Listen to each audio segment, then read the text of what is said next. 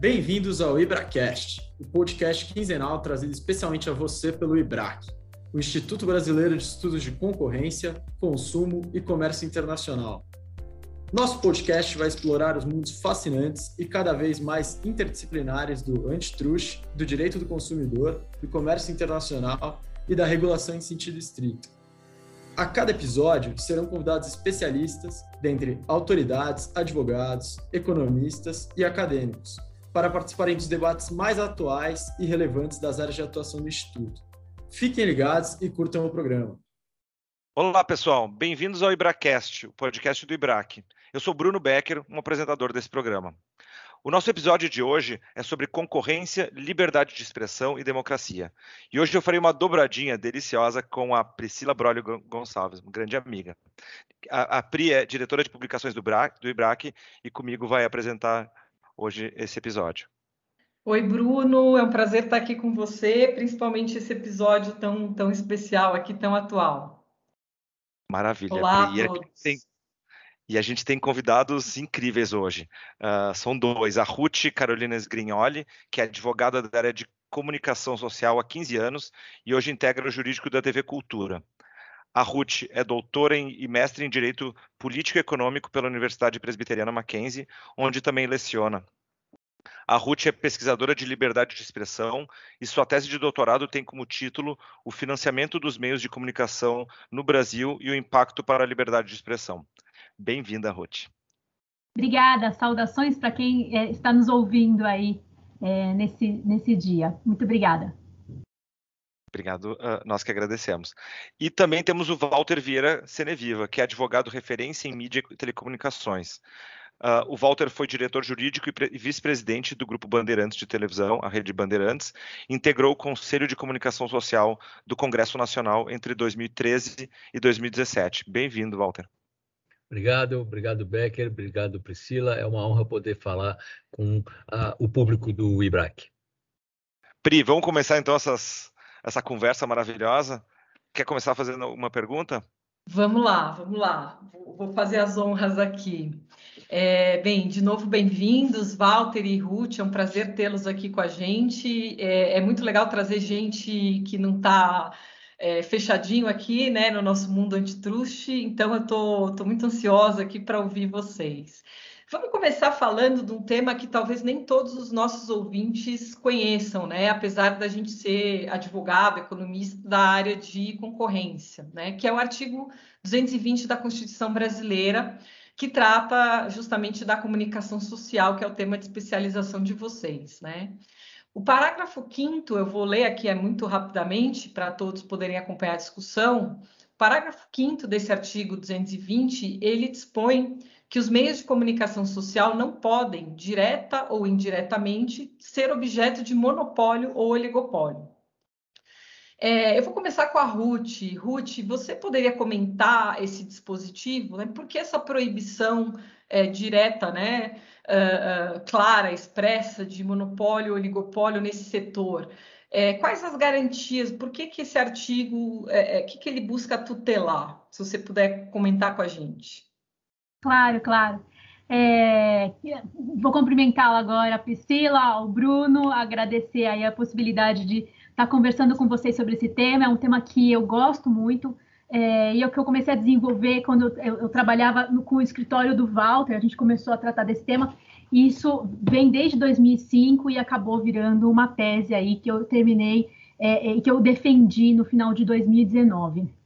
É, é, diferente da, da do, do, concorrencial normal, né, do, do, monopólio dentro de atividades que são ativi outras atividades que não a comunicação, é, e, que, e, que, de qualquer forma o monopólio, a gente sabe, a Constituição prevê isso, a gente tem aí o CAD que faz a repressão desse tipo de conduta, né, monopolista ou oligopolista, é, é, que des, desestimula a, a, produção, a pesquisa e o aperfeiçoamento, então uma conduta rechaçada pela Constituição e pela lei, na comunicação, é, esse tipo de conduta, né, a conduta anticompetitiva ou oligopólio ou monopólio das comunicações, é, pode uh, uh, resultar num, num, num, malefício que eu entendo que é, que é que, vai além dessas questões de desestimular essa, essa, essa coisa da, da, da do, do, bom funcionamento do mercado, do, do, da produção, do conteúdo, do audiovisual.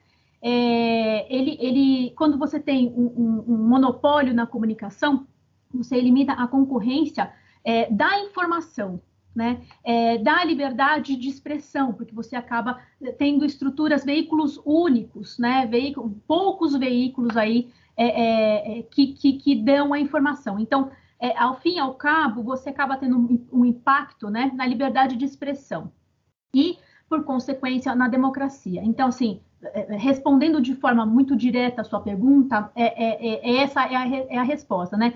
Esse artigo existe, é, justamente por conta de, de, de, entender essa importância. E aí, de, é, fazendo um pouco mais de, elaborando um pouco melhor o raciocínio, é, a gente estuda, quando a gente fala de liberdade de expressão, alguns autores, né, que são importantes. E a Mônica Herman é uma professora que é da USP, que é do Mackenzie, né, ela estuda constitucionalismo, parlamentarismo, é, é, essas são as áreas de atuação dela, e ela trouxe para a gente um texto, é, Constitucionalismo à Deriva, Constitucionalismo, é, um navio à deriva, se não me engano é esse o texto dela, em que ela traz uma ideia do Lipjard, que é um, que é um pensador é, eu não lembro exatamente, ele é do leste europeu, eu não lembro agora exatamente de onde para dizer, que ele vai falar sobre a maior ou menor democracia, principalmente falando nesses países que são novas democracias, né? E dentro dessa, dessa estrutura, então, é, pluralismo político, alternância de poder, dentro dessas, dessas considerações que ele faz, né, a respeito de uma maior ou menor democracia, está a liberdade de expressão. Então, é, a liberdade de expressão é um dos termômetros para a gente entender se a gente tem uma maior ou menor democracia. Né? É, e no setor da comunicação, principalmente, e que foi foco né, do, meu, do meu trabalho, é, na radiodifusão, e a gente está falando radiodifusão, então estou falando de rádio e televisão aberta, que são os veículos mais consumidos pelos brasileiros, né? É, a gente tem ainda um, um, um, limitador a mais, que é o espectro da radiofrequência, né? Você não consegue colocar no ar diversas, diversas, diversos canais de comunicação porque tem um limite do que você consegue colocar. Isso é um, é um recurso limitado, é um recurso natural limitado. Né? Então, quando você faz a gestão desse espectro, é, é, é, desafiador, né? Porque você e por isso a licitação, por isso que você concede, né?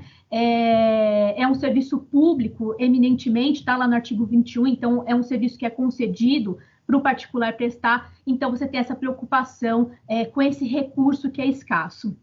E aí, se você tem dentro desse universo um player que ainda é, é, é, consegue ser dominante, então você restringe aí a, a, a tanto a diversidade do que está tá sendo dito, né? Quanto, quanto, tanto quanto o pluralismo dos veículos, quanto a diversidade daquilo é, que você está tá colocando no ar. Então, é, essa regra, e, e é interessante notar, é, a regra do, da, do, da proibição do monopólio, oligopólio nos, nos, meios de comunicação é específica, né? Existe uma regra geral lá, né, no 173 da Constituição, 174, é, mas para comunicação existe a regra específica lá dentro do, do artigo 220.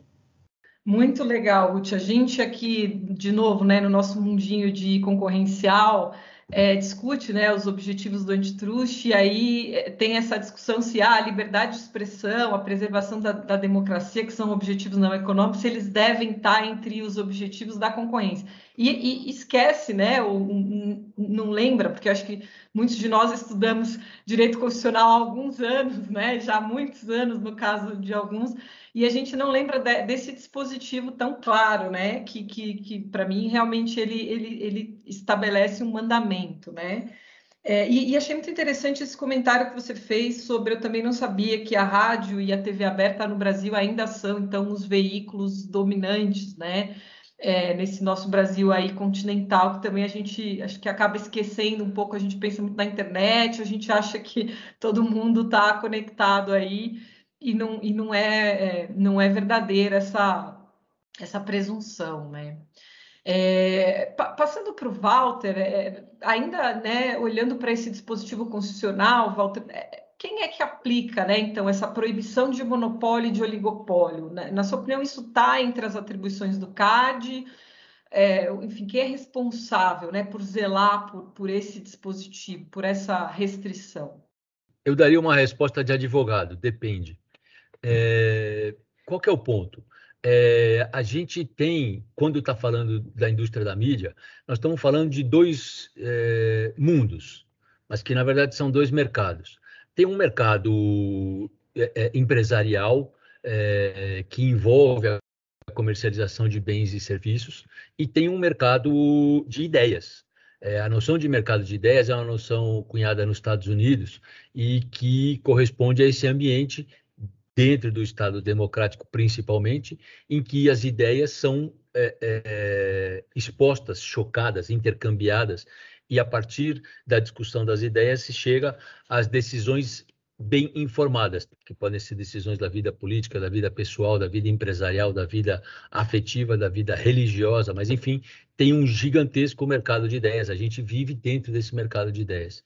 E que até é uma ideia que eu prefiro em relação à ideia de é, é, esfera pública do Habermas, porque eu entendo que a, a ideia do, do Habermas envolve a configuração da burguesia e, portanto, ela é uma coisa muito específica e que não responde a todas as demandas que a gente tem quando a gente fala de liberdade de expressão, de, de intercâmbio de informação e da importância da informação na era da informação.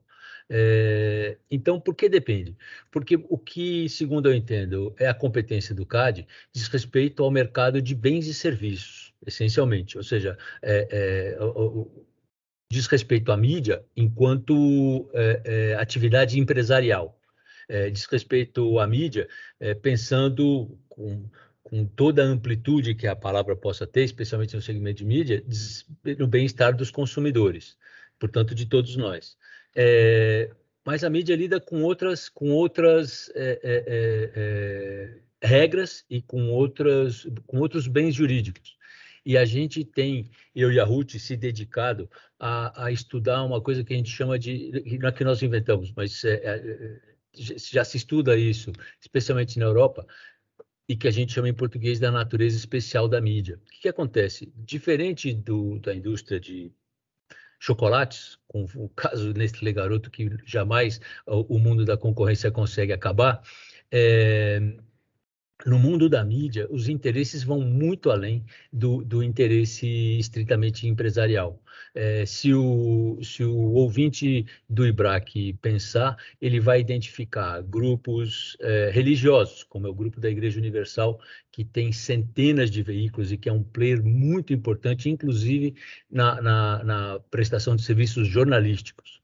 É, a gente vai pensar que tem grupos empresariais, como Globo, Band e SBT, é, dentre estes três, um deles tem atividade de mídia como atividade acessória, que é o SBT. Mídia não é o negócio do grupo. O negócio do grupo são as outras coisas que a mídia é, é, pode propiciar. E a gente vai passear pelo Brasil identificando, então, vários tipos de interesse. Tem um, um, livro divertido chamado All the News That is Fit to Sell, de um sujeito chamado Hamilton, em que ele discute exatamente isso. Por que, que alguém resolve fazer um veículo de mídia? E, e, segundo ele, teria três hipóteses: ou por um interesse político, às vezes até por um interesse empresarial e, e muitas vezes por um interesse de ser bem percebido dentro da sociedade. Então, quando a gente estiver falando de mídia com essa pegada de mercado de ideias, eu entendo que até hoje a Constituição não está regulada. Falta dizer quem é que pode é, é, cuidar desse tema, quem que pode cuidar dos bens jurídicos tutelados no âmbito do mercado de ideias. Quando a gente estiver falando dos mercados empresariais e, e no bem-estar dos consumidores, aí a gente vai estar tá falando do CAD e o exemplo disso é essa ação, essa, esse procedimento do BV de que a gente falou. E uma última referência, não está publicado, mas vale mencionar que a Isabel Pantaleão Ferreira, que é minha sócia, tem já um, uma obra é, é, que ela tem que rever, está em vias de revisão, em que ela trata disso, do, da, não, da não submissão dos atos de concentração das empresas de rádio e televisão, por serem concessões públicas é, e por serem intuito persone, da não possibilidade de submissão ao CAD. É, um, é, um, é uma polêmica, está em aberto ainda. O, Walter e Pri, eu só queria complementar, porque eu achei incrível esse, uh, esses dois últimos comentários, especialmente quando o Walter fez uh, essa distinção do mercado de ideias, é dessa evolução né, que a gente vem passando uh, dos meios de comunicação. A Ruth mencionou, bom, no Brasil a gente ainda, rádio e televisão ainda são os, os canais principais, mas é, é, esse, mesmo esses canais, eles vêm passando por uma evolução, né? A gente, eu eu não ouço muita rádio, nem vejo televisão aberta, mas eu, esses dias ouvindo rádio no, no Uber, a, a, Jovem Pan já fala, não, porque a gente também está na, tá na internet com os vídeos, e a gente vê a Rede Globo vendendo o Globo.com, e ela está concorrendo com Netflix, e a gente vê essa criação de um, né, em economia eles chamam de mercado de dois lados, porque uh, tu tem a, a, busca pelos consumidores, que antigamente era o Ibope, e, eles estavam lá, né? Hoje em dia tu tem que buscar eles, os, os consumidores, eles não estão lá ligando a televisão. E de outro lado, essa dinâmica evolu evolutiva também da produção de conteúdo, que o Walter estava mencionando, que se há um tempo atrás a Rede Globo e outros canais de televisão produziam tudo, hoje a gente vê que eles acabam né, agregando e trazendo conteúdo. Então a gente vem passando por uma grande evolução e a, a dúvida é como é que uh, né, o direito, como é que a Constituição, como é que o CAD consegue perceber isso e, e trabalhar nessa evolução, né?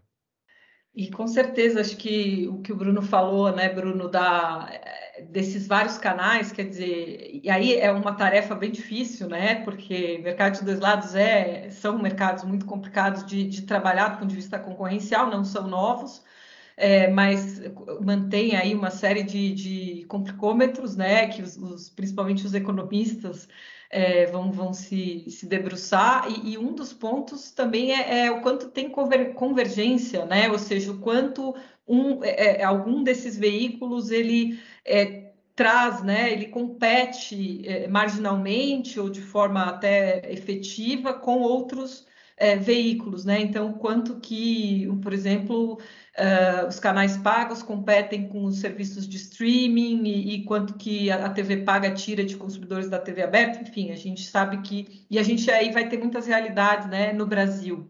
Então a gente é, é muito é muito complicado realmente esse tema, né? É, eu acho que a, a, Ruth já mencionou, acho que a, a, eu vou fechar minha primeira parte aqui da, da minha intervenção. A Ruth já falou disso, né? Mas se vocês puderem responder, tanto a Ruth quanto o Walter, rapidamente. Então, é, olhando para o artigo 173, parágrafo 4 que fala justamente né, da repressão ao abuso do poder econômico, e aí, com base nesse artigo, a gente tem hoje a Lei 2.529, que é, é, tem aí a, a, justamente a prevenção e a repressão desse abuso como tarefas é, do CAD, a, principal né, órgão aplicador é, do, do, direito à concorrência no Brasil, claro, além do judiciário, mas CAD tem essa predominância, e a gente tem, por outro lado, então, o artigo 220, parágrafo 5 falando da, da justamente da vedação ao monopólio, ao oligopólio, né? Então, se vocês puderem rapidamente é, responder, então, vocês acham que é, existe algum conflito entre esses dispositivos ou redundância ou como que a gente interpreta então esses dois dispositivos? O, o, eu acho que a Ruth não concorda comigo. Eu entendo, como falei, que tem dois mundos, um sobre o qual o CAD efetivamente atua e outro sobre o CAD sobre o qual não existe quem possa atuar. Poderia até ser o CAD se a lei previsse e teria que ser uma lei compatível com a regra constitucional. E o fato de que a Constituição se refere especificamente ao mercado de mídia, não pode ser considerado. A gente, como intérprete da Constituição, não pode achar que isso é gratuito, que é uma redundância. Está lá no 173, parágrafo é, 4, mas só para lembrar, está lá no 220 também. Não é assim. Se está no 220, tem uma importância específica, o, o, o, que, segundo eu entendo, se explica pelo fato de que existe esse tal é, mercado de ideias o público do IBRAC certamente tem um apreço que a média do público do direito e certamente da mesma, não é não é o mesmo interesse que tem no público dos estudiosos da, da comunicação social. O público do IBRAC, do IBRAC tem uma afinidade com a economia e, e isso faz toda a diferença não é coincidência, segundo eu entendo, que justo aqui, é, é, no podcast do IBRAC, que a gente possa falar desse assunto e, e, que a gente não seja provocado a falar disso em vários outros eventos e, e, e, públicos com os quais a gente interage dentro do direito e fora do direito. É preciso fazer essa reflexão. E essa pergunta que a Priscila nos faz, é, se a gente for buscar o Ives Gandra, uh, uh, o, o José Afonso da Silva e for passar por todos os constitucionalistas, o próprio eh, ministro Barroso, que tem uma ampla produção vinculada a, ao tema da comunicação, que tem muito a ver com o exercício profissional dele antes de ser ministro, ele era advogado, ninguém tem nenhum grande estudo a respeito disso. E, infelizmente, é, é, muitos deles, e, e, esses dois especificamente, José Afonso da Silva e Ives Gandra da Silva Martins, nos, nas suas constituições comentadas, falam do, do dispositivo do artigo 220 como telespectadores e não como juristas. Então, eles se queixam da qualidade do rádio e da televisão e dizem que é importante que não tenha oligopólio, que eu entendo é uma coisa que não faz sentido jurídico nenhum. É, mas eu digo isso não para diminuir a importância desses dois gêneros do direito brasileiro, mas só para enfatizar. O IBRAC está levantando uma bola é, para quem é estudioso, para quem é interessado, e, e, mesmo do ponto de vista profissional, é, sobre a qual a gente, enquanto advogado, é, deve se deter. Tem um campo aberto aí para ser explorado. Eu, eu, eu, entendo que não, não é redundante. Eu acho que são, concordo que são coisas diferentes, né?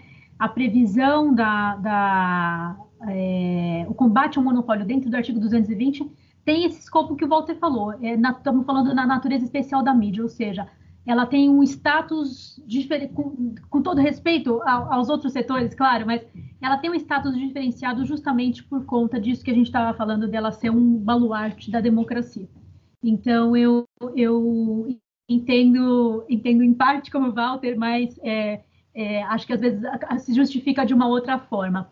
Mas não acho não acho redundante não. Acho que é são, são é, tratamentos uh, uh, que estão falando a respeito de, de, de, de situações uh, monopoli, o monopólio, eu entendo que a definição é a mesma tanto é, para um setor quanto para outro, mas o resultado do monopólio num, numa, num setor ou no outro tem consequências diversas, né? E para a comunicação, como a gente viu, a consequência pode ser nefasta.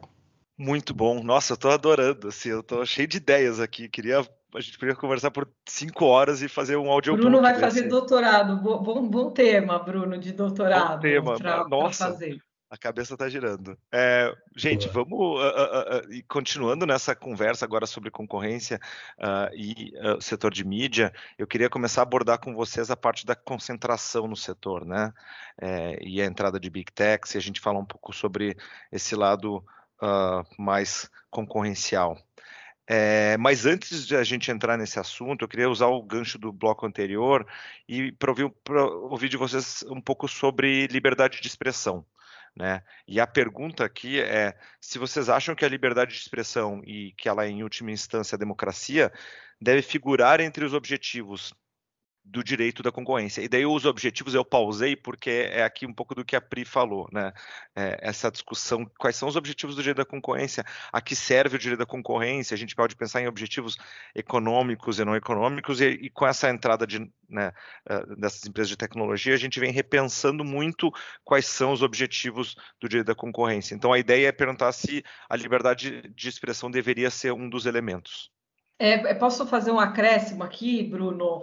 É, talvez é isso. O CAD tem que levar isso em conta, né? Quando ele analisa um ato de concentração, por exemplo, né, entre duas empresas de mídia ou empresas de tecnologia, é, ou quando ele analisa uma conduta, né? Quer dizer, ah, essa conduta ela restringe a liberdade de expressão, então, embora eu não tenha encontrado aqui impactos econômicos claros, eu vou é, proibir essa conduta. Então, acho que é, é pergunta difícil para colocar um pouco de fogo aqui. Não sei se eu vou abranger tudo que a gente, é, é, tudo que vocês referiram aí como pergunta, mas em essência, vou para o final. Eu entendo que não, o CAD não pode, o CAD não tem jurisdição sobre a liberdade de expressão. O que, que eu quero dizer com isso? É, nas, nas concentrações e nas condutas em que, com a aplicação das regras do direito econômico e do direito concorrencial, ele identificar empresarialmente que tem um prejuízo, então ele vai é, exercer a sua competência. O caso do BV, que é um caso recente, é um exemplo, mas tem inúmeros. Tem casos sobre é, é, venda casada de canais esportivos, é, canal é, de televisão aberta como Essential Facility, é, é, possibilidade de fusão de operadoras de TV a cabo que poderiam gerar de algum, alguma forma de, não monopsônio, mas de concentração, desculpe, na compra dos canais. Então, para isso tudo, sim, eu entendo que o CAD tem competência.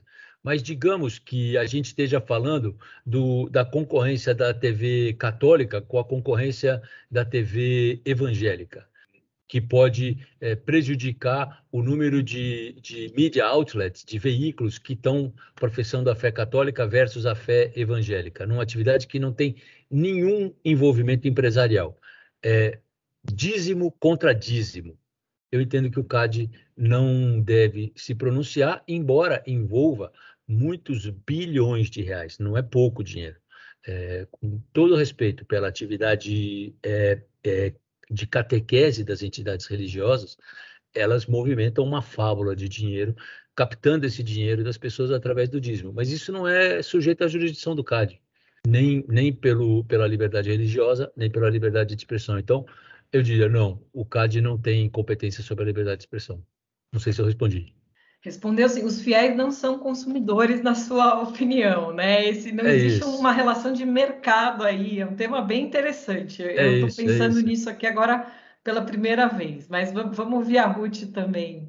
Ai, olha, é, a gente, eu e o Walter dando aula, é interessante porque a gente concorda com várias coisas, mas discorda de outras, assim, veementemente. É, eu acho difícil, eu acho que o CAD tem um papel importante, sim, é, é, na repressão do monopólio e oligopólio, mesmo no setor de comunicação. Isso não, não, não deve, né, é, não excluir, não deve excluir é, que ele não seja o único a, a, a exercer é, essa atividade é, em relação a, ao monopólio e oligopólio dos meios de comunicação, né?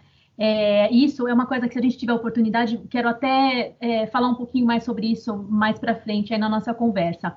Então, é, eu, eu acho que é, essa visão muito positivista do Walter, por assim dizer, talvez ela não se adeque muito é, as, ao, pleito que, ao pleito que a gente, que a gente tem hoje, né? Então, eu acho que tem uma, uma coisa principiológica no exercício da atividade do CAD, né? E, e que, ao fim e ao cabo, ele busca equidade e justiça social, né? E a comunicação está dentro disso também, porque antes da gente falar, né, do direito de informar, de ser informado, é, do exercício é, político, econômico dessa, dessa que resulta dessa informação, a liberdade de expressão é um, é um anseio humano, né? É aquilo que vincula a gente com outro ser humano. E, e, claro, usando a linguagem, etc. tal, pensando né, antropologicamente, sociologicamente, é, eu, tenho, eu tenho um momento que antecede isso. E, e, quando a gente tem um momento que antecede isso, a gente precisa falar, talvez, de forma mais principiológica, né? É, mesmo que seja aí é, numa legislação infraconstitucional, eu acho que isso, isso é válido. Então, é, eu não tenho dúvida que ele tem, ele tem um, um, um objetivo que é não econômico também.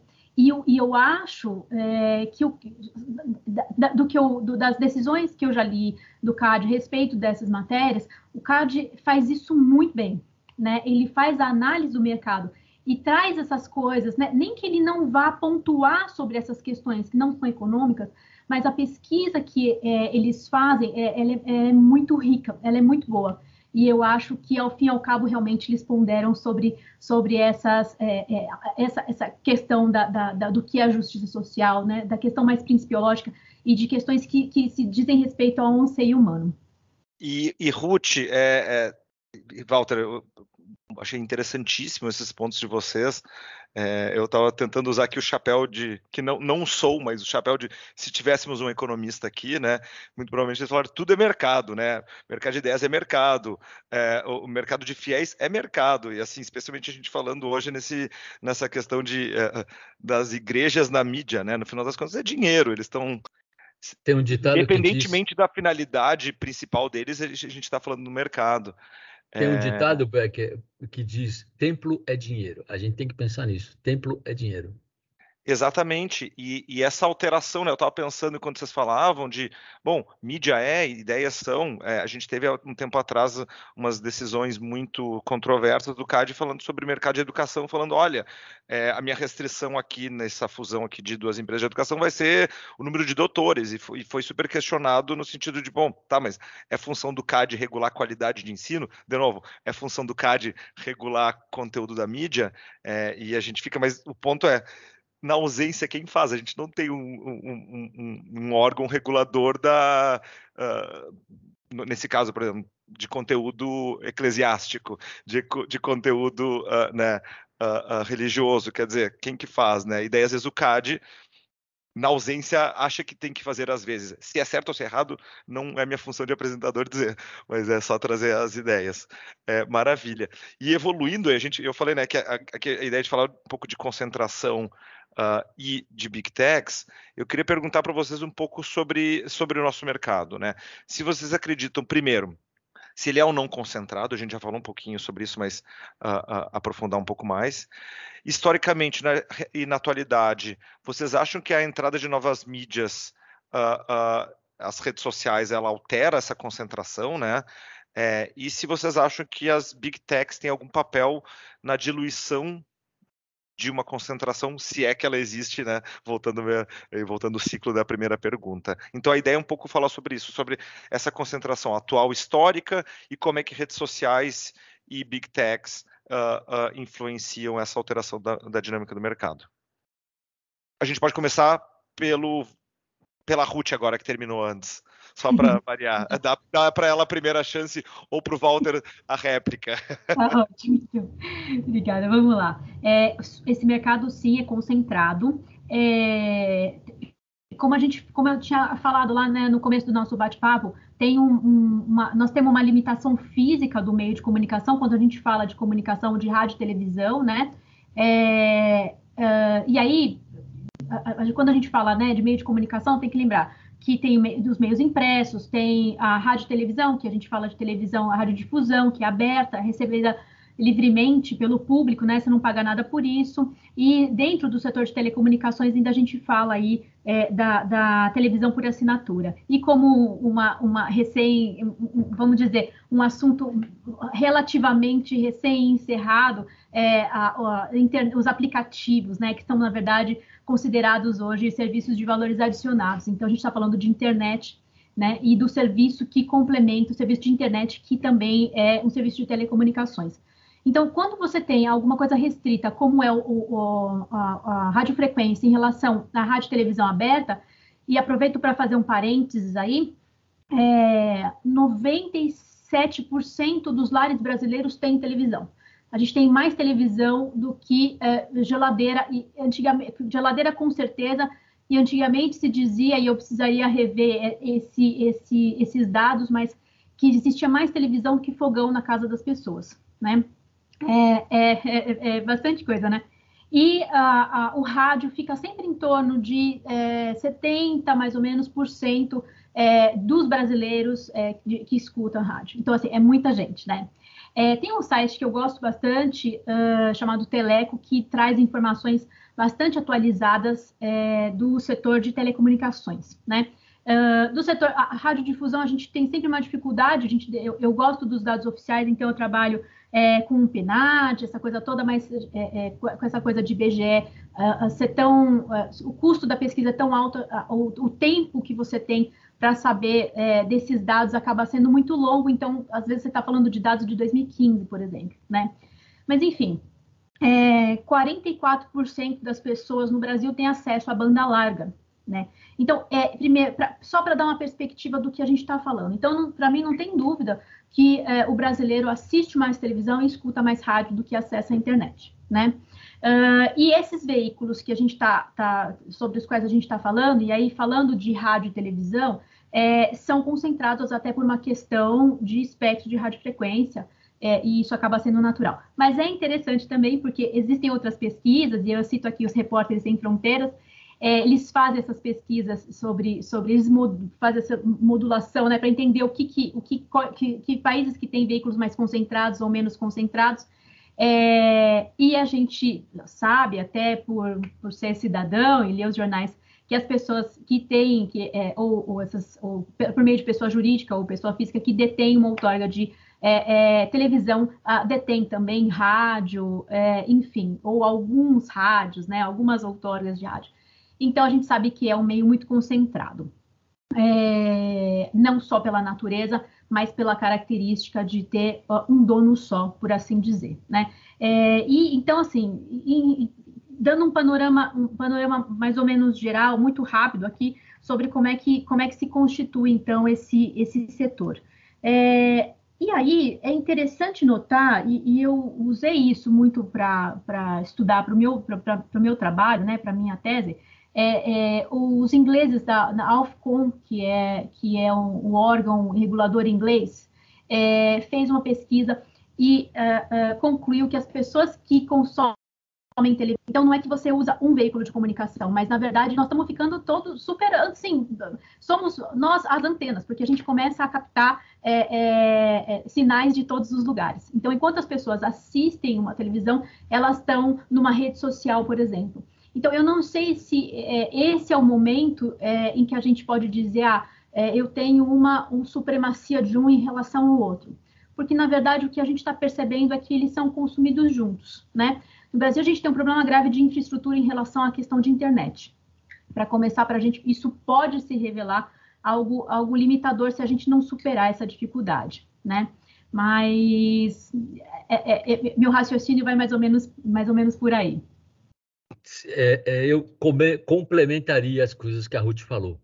Antes de responder objetivamente a pergunta, eu queria chamar a atenção de uma coisa que, que me entristece, me choca muito, não porque aconteça, mas porque as pessoas não se dão conta, que é o seguinte: é, historicamente, a indústria da mídia, dentro daquele conceito all the news that is fit to sell, para que, que alguém faz um veículo de, de mídia? É, ou o sujeito fazia para ganhar dinheiro, ou fazia por uma razão política, ou fazia por uma razão pro bono, para ter a boa reputação perante a sua sociedade. Agora, no tempo digital, surgiu um quarto sujeito é, que eu uso como referência só para dar um corpo, mas que na verdade é, é, é, uma coisa planetária, mas os jovens de Montenegro, que, que é um país lá do leste europeu, é, que ficavam escrevendo notícias mentirosas, que a Hillary Clinton tinha ido numa orgia, é, que os democratas iam matar umas crianças numa pizzaria e coisa do tipo, e que alcançavam receitas da ordem de 1.500 dólares por mês publicando essas mentiras durante o processo eleitoral é, de 2016 nos Estados Unidos. O é, é, que, que isso demonstra? Uma coisa gravíssima e que, segundo eu entendo, não é objeto da atenção nem da indústria da mídia, nem dos profissionais da concorrência, nem dos profissionais da economia, nem dos profissionais da ciência da comunicação, que é o seguinte: a, a, a, a receita, o, o dinheiro gerado é, no ambiente digital é gerado pelo simples clique. Antes, a, a, a Folha de São Paulo, que era a, o Ibope da Folha de São Paulo, era a banca, digamos assim. As rádios e as televisões, cujo Ibope é o próprio Ibope, como o Becker falava agora há pouco. As revistas e todos os outlets de mídia tinham que ter algum tipo de empatia com o seu público porque o dinheiro, o sujeito só comprava aquele veículo, ou ele só gerava audiência é, é, no conceito do mercado de dois lados, ou seja, ele só gerava uma audiência para poder ser vendida para os anunciantes se ele, tiver, se ele caísse no gosto do público. E para cair no gosto, ele não podia contar mentiras bizonhas, ele não podia contar histórias bizarras, tinha que ter algum tipo de comprometimento. E ele tinha uma cara para vender. É, no ambiente digital, isso acabou. No ambiente digital, se eu fizer uma história dizendo que eu fotografei o filho do presidente é, numa, posição estranha, é, é, e, a gente recebe esse tipo de impulso todos os dias.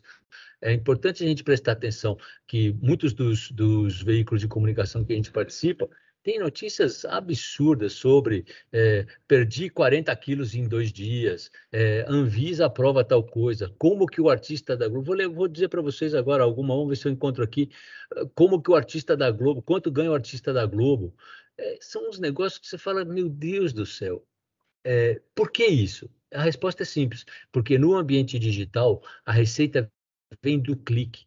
E pouco importa se o sujeito gostou do que ele viu, se ele, se ele é, é, vai voltar naquilo.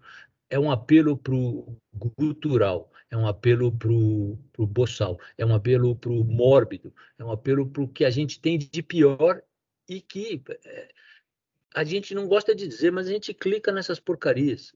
Eu espero que os leitores do IBRAC consigam resistir, mas é feito para a gente não resistir. Então a gente tem que entender isso. A grande transformação, é, o Bruno falava agora há pouco de evolução, eu vou chamar de transformação, porque acho que tem mudanças para melhor e tem mudanças para pior. A grande transformação é que hoje a grana, a receita, o faturamento dos veículos de comunicação uma parte deles depende de credibilidade, apuração jornalística, é, e coisa, o que envolve custo. É muito caro fazer. E uma outra, é, um outro bloco de veículos de comunicação é, tem uma receita que não envolve custo e que deriva simplesmente de tocar o mórbido, o imoral, o violento.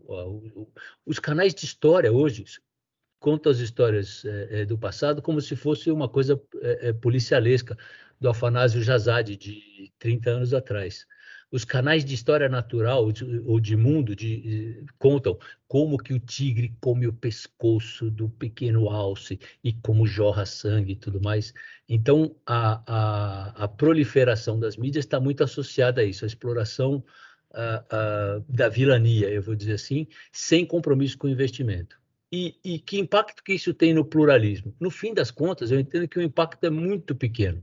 A gente tem uma pesquisa que está em curso, que a gente gostaria de ter acabado na eleição municipal de 2020, mas que não foi possível acabar. A gente talvez só consiga acabar com a eleição presidencial de 2022. É, é, e que indica que desde a redemocratização, a, a, as candidaturas que têm mais tempo no rádio e na televisão são as candidaturas que vencem e que, se a gente colocar a correlação voto é, por segundo, digamos assim, ou seja, o cara tinha 3 minutos e conseguiu 20 milhões de votos, o cara tinha 8 minutos e conseguiu 150 milhões de votos. Se a gente tornar isso em voto por segundo, do tempo gratuito no rádio e na televisão, ao longo, desde 1988 até 2020, a gente vai ver que tem uma correlação entre tempo de rádio e televisão e é, vitória na eleição. E aí, se a gente coloca a, a, penetração da internet, que no começo era a internet fixa, depois entra a internet móvel, a gente vê que essa correlação não se modifica. Tem dois furos nisso.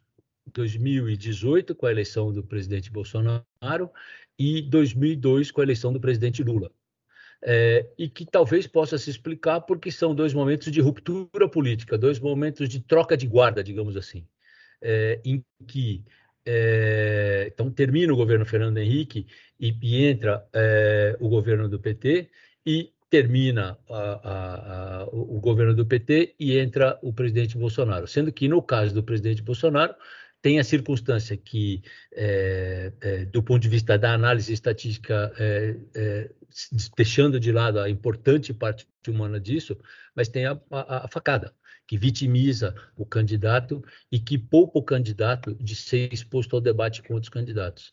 Então, se a gente olhar de, dois, de 1988 a 2020, incluindo a eleição municipal, o rádio e a televisão são sólidos na, na, na, na vitória dos candidatos.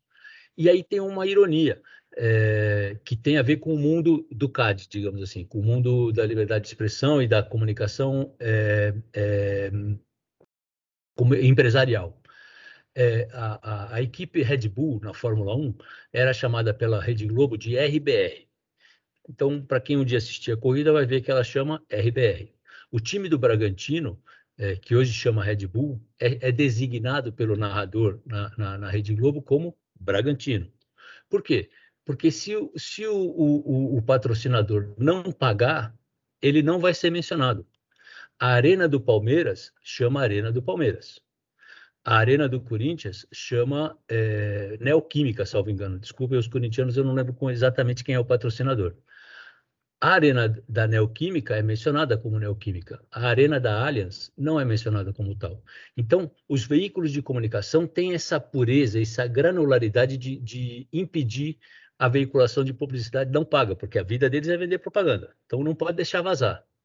E, no entanto, qualquer veículo, inclusive os da Globo, que são os mais rigorosos nisso, citam redes sociais como gênero. É uma coisa e, e, e meio que endeusando. Nossa, vocês viram as redes sociais? mencionam Instagram, Google, Twitter. É, portanto, eles fazem propaganda desses novos meios gratuita e aos montes. É um negócio que me choca muito, porque eles estão promovendo aqueles que, estão, que os estão engolindo. Não estão engolindo como importância de veículo de comunicação. Entendo que essa coisa da eleição indica que o rádio e a televisão continuam é, é, os mais poderosos e mais importantes mas do ponto de vista do dinheiro. O Twitter, o YouTube, o Instagram tem um custo de produção próximo de zero, porque o conteúdo é produzido pelo, pelo usuário. A Globo, a Band, a Record, para fazer jornalista, gasta uma grana. Para fazer jornalismo, gasta uma grana. Então, você está assistindo a, um, a, uma transformação, por isso que eu digo que tem, tem coisas boas e coisas ruins, em que quem produz jornalismo e, e põe a cara para bater, é, tem custos enormes e a receita está caindo. E quem produz é, impactos, não dá nem para chamar de jornalismo, mas enfim, até tem jornalismo no meio daquele grande lixo é, é do mundo digital, tem seus custos cada vez menores e as suas receitas cada vez maiores. Estima-se que a receita uh, total da televisão no Brasil seja da ordem de uns 19, 18, 20 bilhões conforme o ano. E só o Google e o Facebook estariam faturando 9 bilhões por ano. Então, você tem duas empresas que valem metade do mercado brasileiro de, de rádio e televisão, que é o maior mercado de mídia do Brasil. Então, é, eu entendo que tem essa grande diferença de que o clique paga independente do que o cara está vendo. Então, essa é uma transformação importante. Os meios digitais estão tirando receita e não estão colocando informação no lugar, então isso é um problema. E, mas no, no fim das contas, a pergunta era: escuta, mas tem concentração? Aí eu acho que a gente tem que emprestar do direito da concorrência para o mercado de ideias aquela noção do, das dimensões da dimensão geográfica. Então, eu entendo que na dimensão nacional a gente não tem é, no mercado de ideias, não tem concentração no mercado nacional, embora tenha uma liderança clara do Grupo Globo. Nas dimensões regionais, a gente tem problemas muito importantes. É, eu cito um caso é, de um grupo que é de altíssima qualidade e competência, que, que exporta executivos, porque eles são muito bons, que é o Grupo RBS do Rio Grande do Sul, mas que foi objeto de discussão tanto no CAD quanto no Judiciário, porque é um grupo que tem uma importância exagerada na dimensão geográfica dos mercados em que ele atua. E que, ironicamente, tanto no âmbito do CAD quanto no âmbito judicial, sempre foi considerado como cumpridor da lei. É, eles são muito bons. E, mas eu entendo que eles têm um tamanho grande demais. E na dimensão local, digamos assim, municipal, eu entendo que não tem problema nenhum de concentração. Não sei se responder eu só não posso, eu como gaúcho não posso fazer nenhum comentário sobre a, sobre a RBS. Risco de vida. vou me matar, vou, vou, vou, perder meu passaporte gaúcho. Brincadeira, eles são muito bons. E quando eu falo que eles exportam executivos, não é piada, não. Você não trabalhou na RBS, trabalhou? Não, não, não. Eles são muito bons. Jornalistas, eles exportam bastante coisa, né? É... Pri, vamos para o último bloco? Vamos, vamos sim. É, bem, é, eu achei muito legal, vou pegar o gancho disso e também de. A gente falou, tanto o Walter, acho que quanto a Ruth, pelo que eu estou me lembrando aqui, falaram de BV. Então a gente vai fechar aqui a nossa conversa. Acho que tem muito pano para manga, tem muita coisa legal. Processo competitivo eleitoral, dá para a gente fazer um programa, aliás, dá para a gente fazer um curso. Né? Mas acho que infelizmente a gente, pelo tempo que a gente tem, a gente não vai conseguir tratar disso, mas é, talvez é, levantar aí próximos, é, criar ideias para os próximos podcasts do IBRAC. É, então vamos falar de BV, né? Que é um tema que talvez nossos ouvintes estejam é, esperando, porque é um tema bem polêmico recentemente.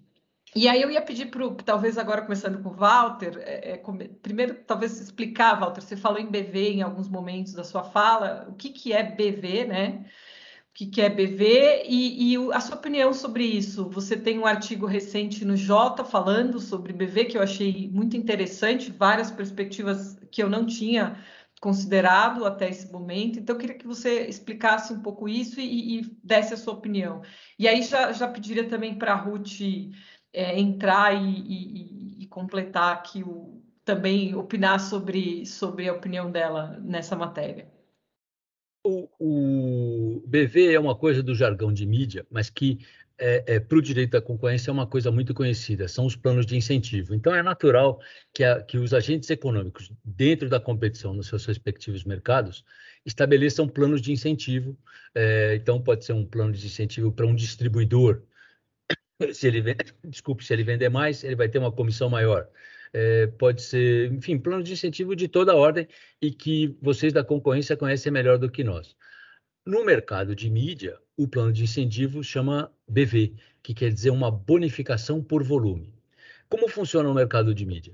Tem um veículo que é que granjeia audiência e que vende essa audiência para o anunciante.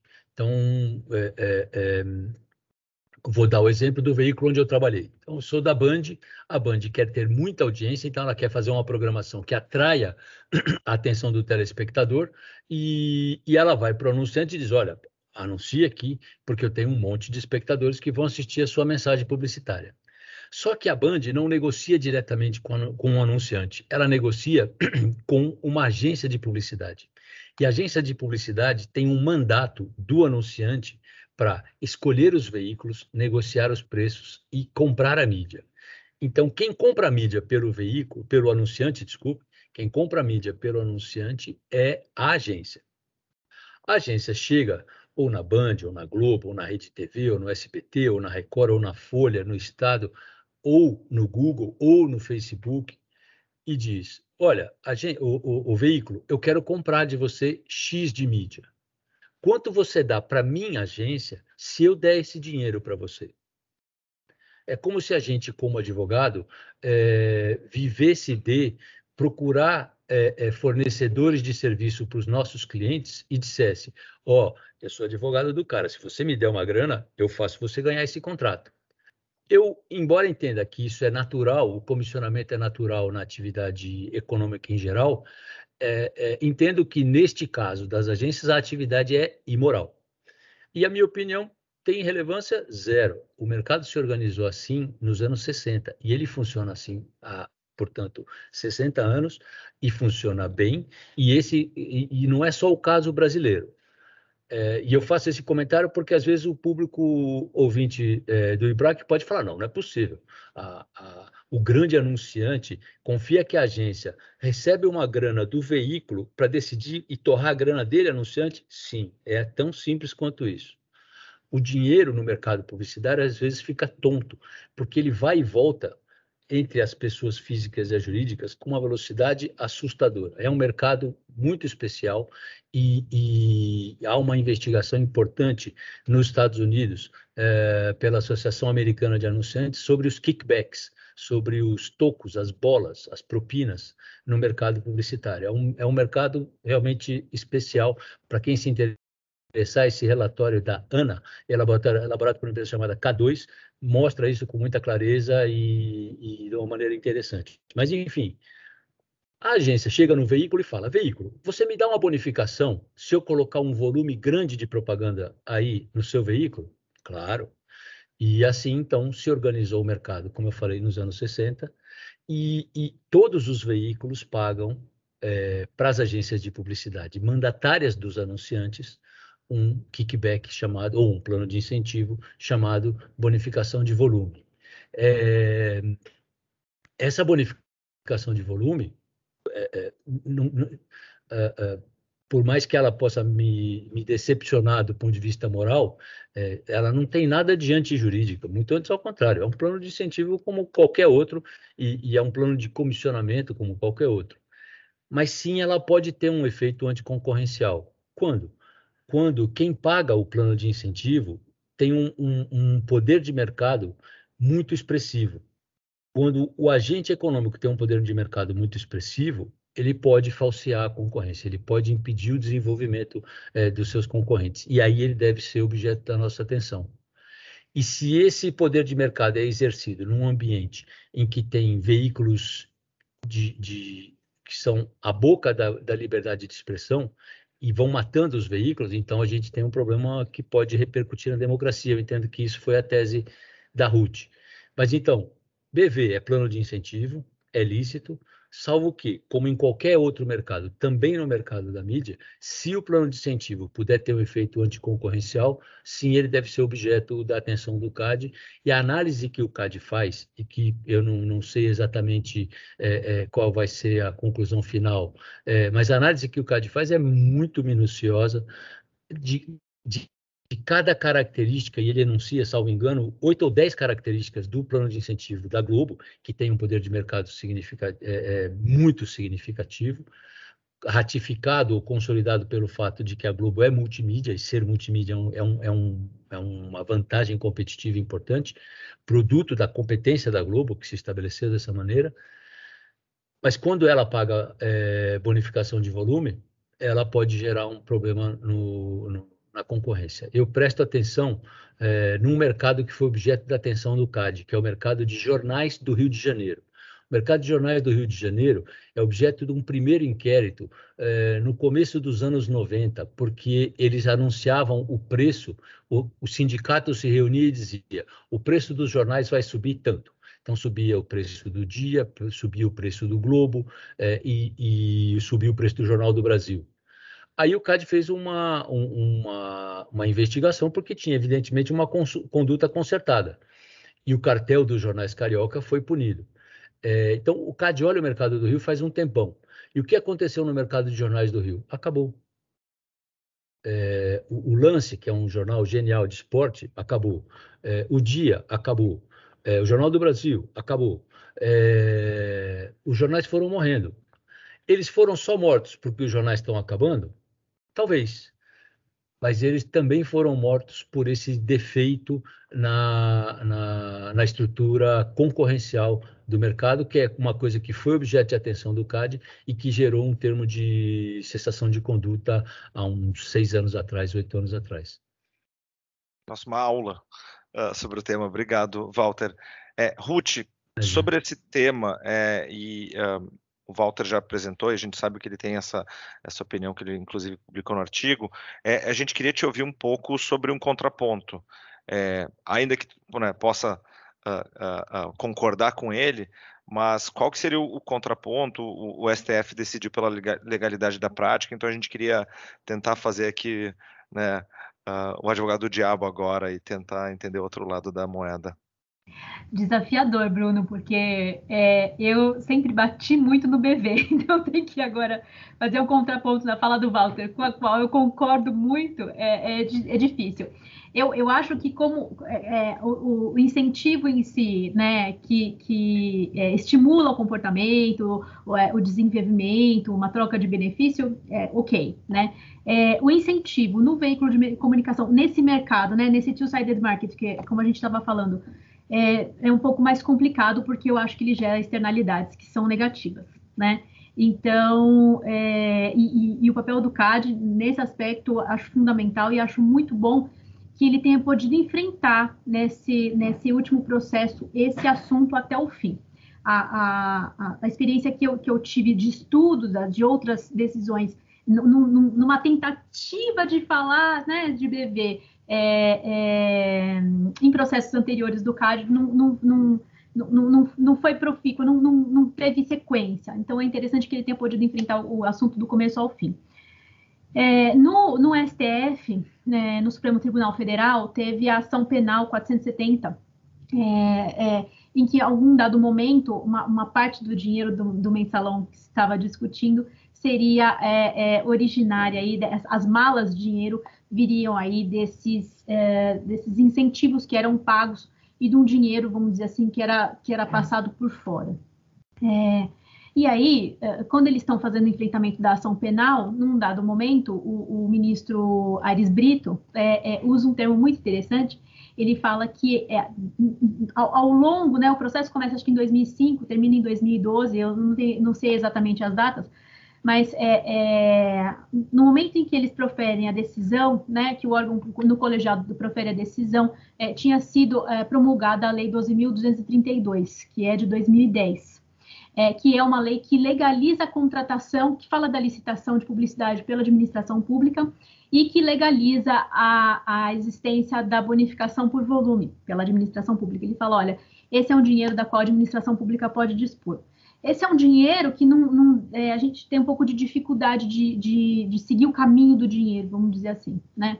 É, então, o, o ministro Aires Brito, Aires Brito, no momento que vai fazer o enfrentamento dessa questão, fala: que é tobiática, né, a publicação dessa lei, porque ela, ela vai encerrar uma discussão que, é, que era importante, né, sobre se o BV seria legal ou não. Mas é uma ação penal, no, no, no, o foco da ação não era é, não era esse assunto específico, então isso não, não, foi, não foi a cabo, né?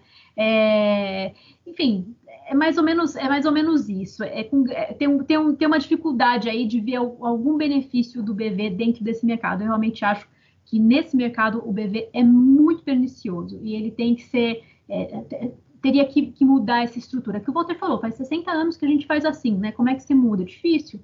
É, e não, não acho que funciona bem, acho que é ruim. Acho que teria que mudar esse, esse mecanismo. Existem outras remunerações das agências, mas eu acho que isso não é praticado. Elas só, elas hoje só se remuneram por meio do BV, né? Então isso torna a discussão e o, e o, e o uh, vamos dizer assim, a cessação desse tipo de conduta mais difícil ainda. É, aqui a gente não vai se pronunciar, né, eu e o Bruno, porque o tema realmente é super polêmico. É, eu vou optar por ficar em cima do muro, mas acho interessante ouvir essas perspectivas de vocês. Também não sabia da, da, da dimensão internacional dessa discussão, não sabia dessa discussão, vamos dizer, incidental, né, no âmbito desse processo do mensalão no STF, mas é, é, acho que tem um argumento importante aí, que é se a lei permite uma determinada conduta né? O CAD não poderia punir o agente econômico, né? Então tem essa, essa discussão.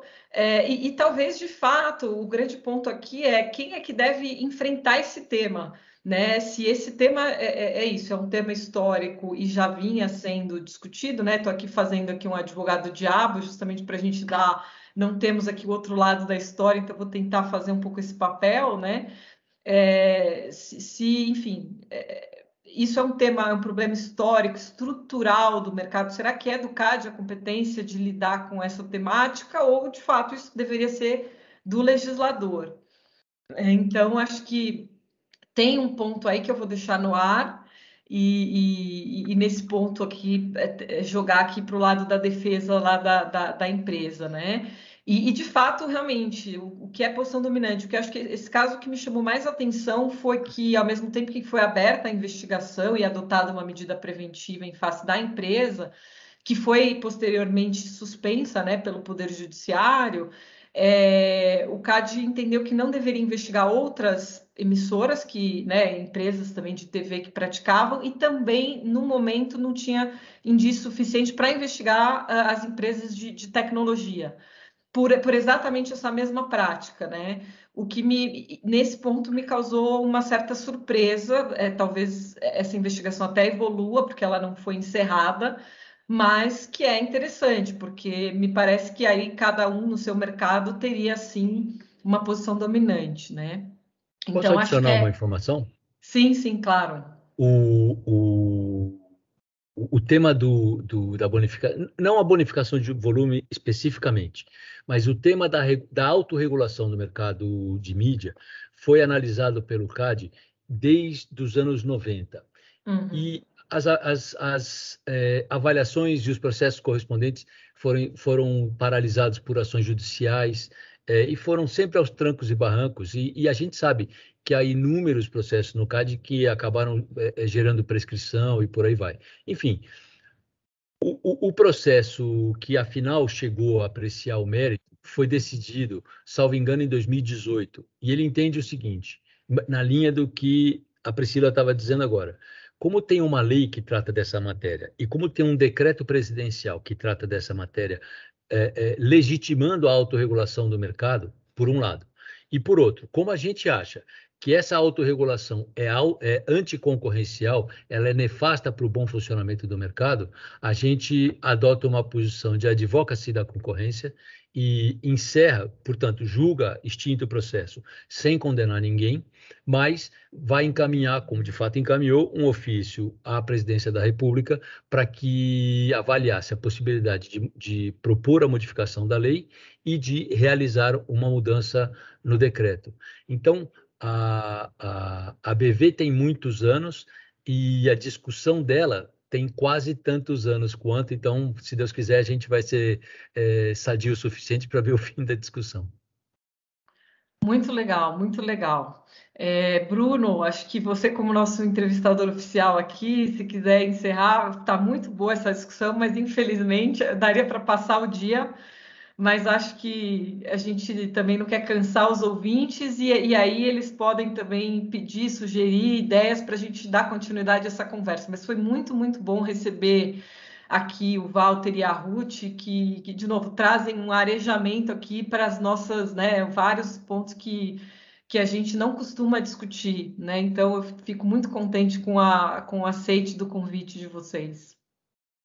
Pri, eu estava tentando buscar uma palavra e o arejamento estava refrescante, eu estava frescor, mas é isso, arejamento. Acho que vocês trouxeram uh, um, muito de novidade, de, uh, uh, de aprendizado. Eu estava aqui babando ouvindo vocês. Então, é, gente, primeiro, muito, muito obrigado pela participação. A gente, eu gostaria de continuar, mas a gente já passou de uma hora de conversa.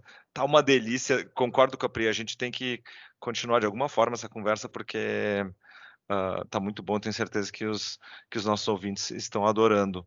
É, então, uh, muitíssimo obrigado é, pela participação, pela dedicação. A gente percebeu que vocês dois vieram preparadíssimos, armados para a nossa conversa. É, foi ótimo. Uh, eu vou abrir então um pouquinho só para Walter e Ruth, se tiverem alguma coisa para falar, uh, algum recado, por favor. A palavra está com vocês. Ruth, quer começar? Ah, eu queria agradecer a oportunidade de estar aqui, poder debater um pouquinho sobre esse tema. É, é um tema muito caro para mim e, e, poder estar aqui, tanto com vocês, é, que são super especialistas na área de direito concorrencial, trocando essa vivência, essa experiência, né, é, e essas informações todas, é sempre muito rico e poder fazer isso ao lado do Walter é sempre muito prazeroso, porque esse é um assunto que a gente discute já há muitos anos. Então, muito obrigada Queria agradecer e se continuar o papo, é, é, vou estar mais de satisfeita de poder continuar conversando com vocês. Obrigada, gente. Valeu, Bruno. Valeu, Priscila. Não é coincidência que o IBRAC seja o primeiro lugar a pensar sobre isso. Não é coincidência. Aí tem uma cabeça de economia que é importante, que está fazendo falta, porque no constitucionalismo, na, na, na academia, na área da, da comunicação, as pessoas não estão prestando atenção nisso. Muito obrigado para vocês e para o IBRAC por gerar essa oportunidade e obrigado para o ouvinte que aguentou até aqui. Tá bom, gente. Muito obrigado e até a próxima. Tchau, tchau. O IBRACast é uma produção do IBRAC, o Instituto Brasileiro de Estudos de Concorrência, Consumo e Comércio Internacional, conduzida por Priscila Brolli Gonçalves, editora-chefe, e Vivian Fraga, roteirista principal e produzida com o apoio técnico das equipes de comunicação de Tozini Freire e Brólio Gonçalves Advogados. Obrigado por ouvir esse episódio do IbraCast, o podcast produzido e disponibilizado pelo IBRAC, o Instituto Brasileiro de Estudos de Concorrência, Consumo e Comércio Internacional. Visite nosso site ibrac.org.br para conhecer todos os nossos comitês especializados, nossos eventos e nosso vasto material biográfico disponível. Nos encontramos no próximo episódio do IbraCast. Até lá! As opiniões aqui expostas não necessariamente representam aquelas do IBRAC e das instituições a que estão vinculados os participantes.